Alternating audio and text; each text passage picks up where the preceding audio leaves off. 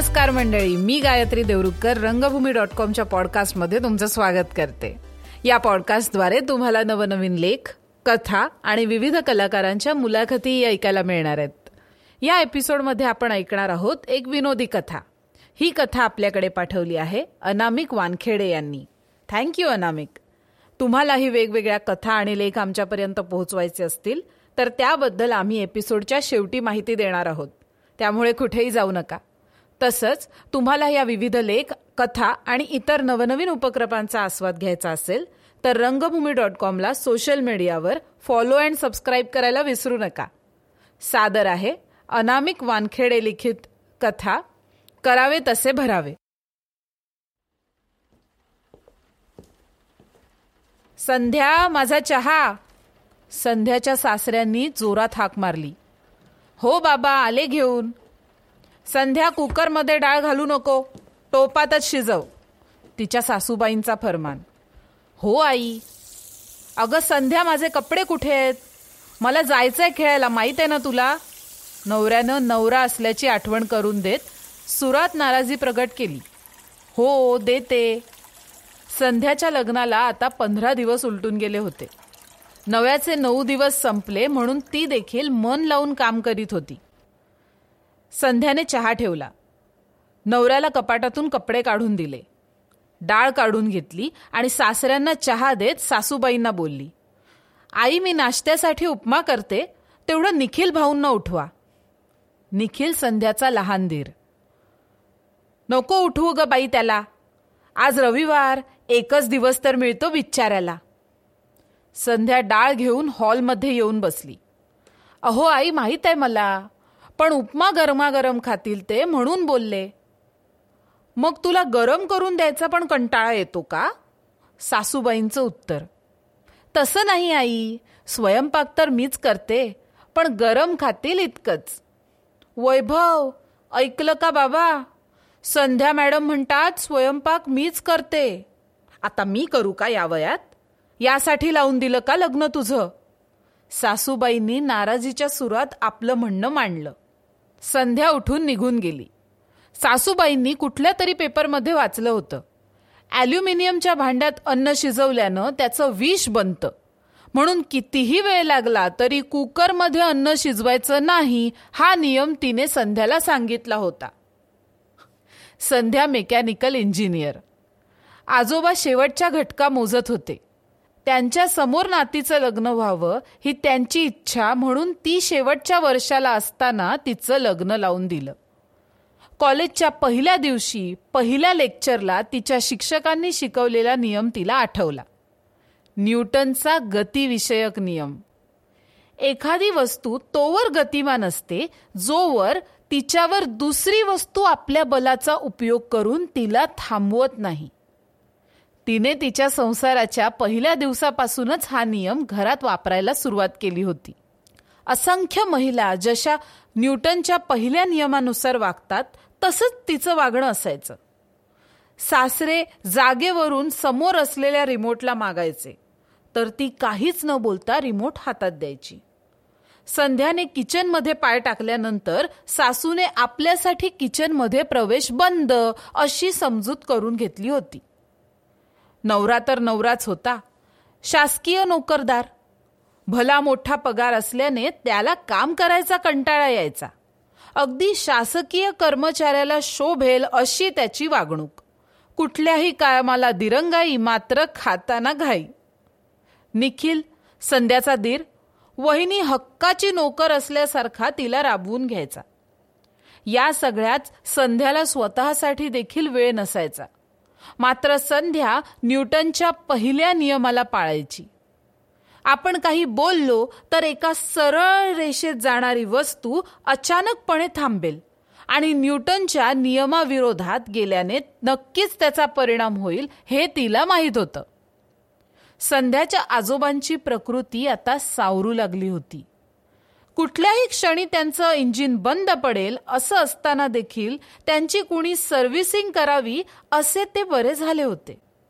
आपण आजोबांच्या इच्छेसाठी इथे अडकलो आहोत याची तिला पूर्ण कल्पना होती. म्हणून ती आजोबाला नेहमी दोष द्यायची. संध्याच्या इंजिनिअरिंगच्या पहिल्या दिवशी तिला प्रोफेसरने सांगितलेलं नेहमी आठवायचं. न्यूटनचे तीन नियम आयुष्यभर तुमच्या कामात येतील. ती देखील त्या नियमांना आपल्या आयुष्याशी जोडून बघायची. आणि जे होईल जसं होईल ते होऊ द्यायची. संध्याने आपल्या कम्प्युटर इंजिनियर वडिलांना स्वतःचे कम्प्युटर पक्या रिपेअरिंगवाल्याकडून दुरुस्त करताना बघितले होते. दहावीत तिने ठरवले तिला ती वापरत असलेल्या वस्तूचे सगळे ज्ञान असावे म्हणून तिने इंजिनियर होण्याचे ठरवले. मेकॅनिकलला मुली नसतात हे माहीत असूनही तिने तीच ब्रांच निवडली. तिचे लक्ष नेहमी प्रात्यक्षिकाकडे असायचे. दोन वर्ष झाली मात्र स्वतःची गाडी बंद पडली तर तिला दुरुस्त कसे करायचे हे मात्र तिला शिकवलं गेलं नाही. आपण चुकीच्या ठिकाणी आहोत हे तिला कळलं. इंजिनियर वस्तू बनवतात आणि त्या वस्तू कमी किमतीत पण अधिक चांगल्या कशा काम करतील याचा अभ्यास म्हणजे इंजिनिअरिंग मात्र तिला फक्त दुरुस्ती शिकायची होती. आता तिचं मन देखील इकडेच रमलं. दोन वर्षांच्या काळात ती एकाही विषयात नापास झाली नाही. उलट तिला मागच्या वर्षापेक्षा अधिक मार्क्स असायचे. संध्याची आई घरातली सगळी कामे करायची. आपली राबणारी आई तिला नेहमी डोळ्यासमोर दिसायची आणि ती आईला मदतही करायची. वडिलांची लाडकी संध्या असली तरी अक्षय त्यांच्या घराचा वारसदार होता आणि म्हणून अक्षयला परदेशी शिकायला पाठवले होते. संध्या जवळच्या कॉलेजला शिकत होती. एकदा संध्याला थोडा उशीर झाला म्हणून तिच्या वर्गातल्या मुलासोबत त्याच्या गाडीवर घरी आली. नेमकं त्याच वेळी तिचे आजोबा पार्कमधून फिरून परतत होते. जुनाट विचारांच्या आजोबांना धक्का बसला. आपल्या घराचं नाव खराब होईल असा विचार करून त्यांनी पलंग धरला. त्यांना कधी नसणारा ब्लड प्रेशरचा त्रास होऊ लागला आणि संध्याच्या शेवटच्या वर्षाला असताना त्यांनी आपली इच्छा बोलून दाखवली. त्यानुसार संध्याला साडेसहा लाख रुपये देऊन विकून टाकण्यात आले. वैभव नावाच्या मुलाला. वैभव नवीन विचाराचा असला तरी रीतीपोटी त्याने संध्याला आयुष्यभर सांभाळण्यासाठी साडेसहा लाख रुपये हुंडा घेतला. संध्याचं लग्न झालं. घरी सगळ्या सुखसोयी होत्या. सुरुवातीला तिला हव्या असणाऱ्या गोष्टी लगेच हजर होत असत. तिला आवडतात त्याच मालिका देखील सगळे बघायचे. मात्र आठ दिवसात चित्र पालटलं. संध्याने पहिला नियम घरात अगदी तंतोतंत पाळला होता. लग्नाला महिना झाला. घरात नवरा भांडण करायचा सासू भांडण करायची. मात्र ती न्यूटनचा दुसरा नियम वापरायची. सासूसोबत भांडताना तिला लागणारा वेळ कमी आणि शक्ती अधिक होती. तर त्यापासून तिला धोका देखील अधिक असायचा. मात्र नवऱ्यासोबत भांडण झाले की वेळ जास्त आणि शक्ती कमी वापरावी लागायची. त्यामुळे धोकाही कमीच. आयुष्यात शिक्षण कुठेही कामी येतं हे तिला कळून चुकलं होतं. लग्नाला बघता बघता सहा महिने झाले. लग्नानंतरच्या पहिल्या धोंड्याच्या महिन्यात संध्या आणि तिचा नवरा संध्याच्या घरी गेले. दोन दिवस त्यांना मुक्कामी राहायचे होते. धोंड्यात जावयाला सोने करून देण्याची रीत असते सासूरवाडीत. सासूरवाडीत वैभवला कमी सोनं करून दिलं. वैभवला या गोष्टीचा राग आला. परतत असताना त्याने ही गोष्ट वारंवार संध्याला सांगितली. संध्या मात्र नेहमीप्रमाणे न्यूटनचा पहिला आणि दुसरा नियम वापरत होती. घरी आल्यानंतर संध्याच्या सासूने वैभवजवळचं सोनं बघितलं. आणि नाक मुरडत हेच कशाला घेऊन आला बाबा? असं म्हटलं. पहिलंच रागात असलेल्या निखिलने वहिनीने आणलेल्या बॅगेत आपल्याला काही आणले आहे का हे बघायला सुरुवात केली. त्याला काही मिळालं नाही म्हटल्यावर तो म्हणाला वहिनी तुमच्या घरी काहीच नाहीये का हो? इतक्या मोठ्या घरात देखील लालची लोक राहतात या विचारात संध्या हरवली. तिला तिच्या घरच्यांचा राग येऊ लागला. लग्नात आणि हुंड्यात इतका खर्च केला या प्रथेत सोनं थोडं अधिक दिलं असतं तर काय बिघडलं असतं? असा विचार ती करू लागली. चार तासांचा प्रवास करून दमलेल्या संध्याने आपला मोर्चा बेडरूमकडे वळवला. कपडे बदलून आल्यानंतर पुन्हा सासऱ्यांना चहा हवा होता. बाहेर पाऊस असल्याने निखिलला भजी तर नवऱ्याला कॉफी. ती बसत नाही तोच इतक्या सगळ्या गोष्टी तिला मागितल्यामुळे ती उठली. घरातल्या लोकांचे पोट खुश ठेवणे हे स्त्रियांचे आद्य कर्तव्य असे कोणीतरी म्हटले हे तिला आठवलं. नवऱ्याच्या मनात जागा करायची असेल तर त्याचा रस्ता त्याच्या पोटातून जातो. आणि त्यासाठी मग भलेही बायकोने उपाशी राहावं. संध्या दमलेली होती. तरी तिच्या वयाने तिला काम करणं कठीण नव्हतं. दूध गरम करायला ठेवून तिने भजी करायचे सामान काढून ठेवले.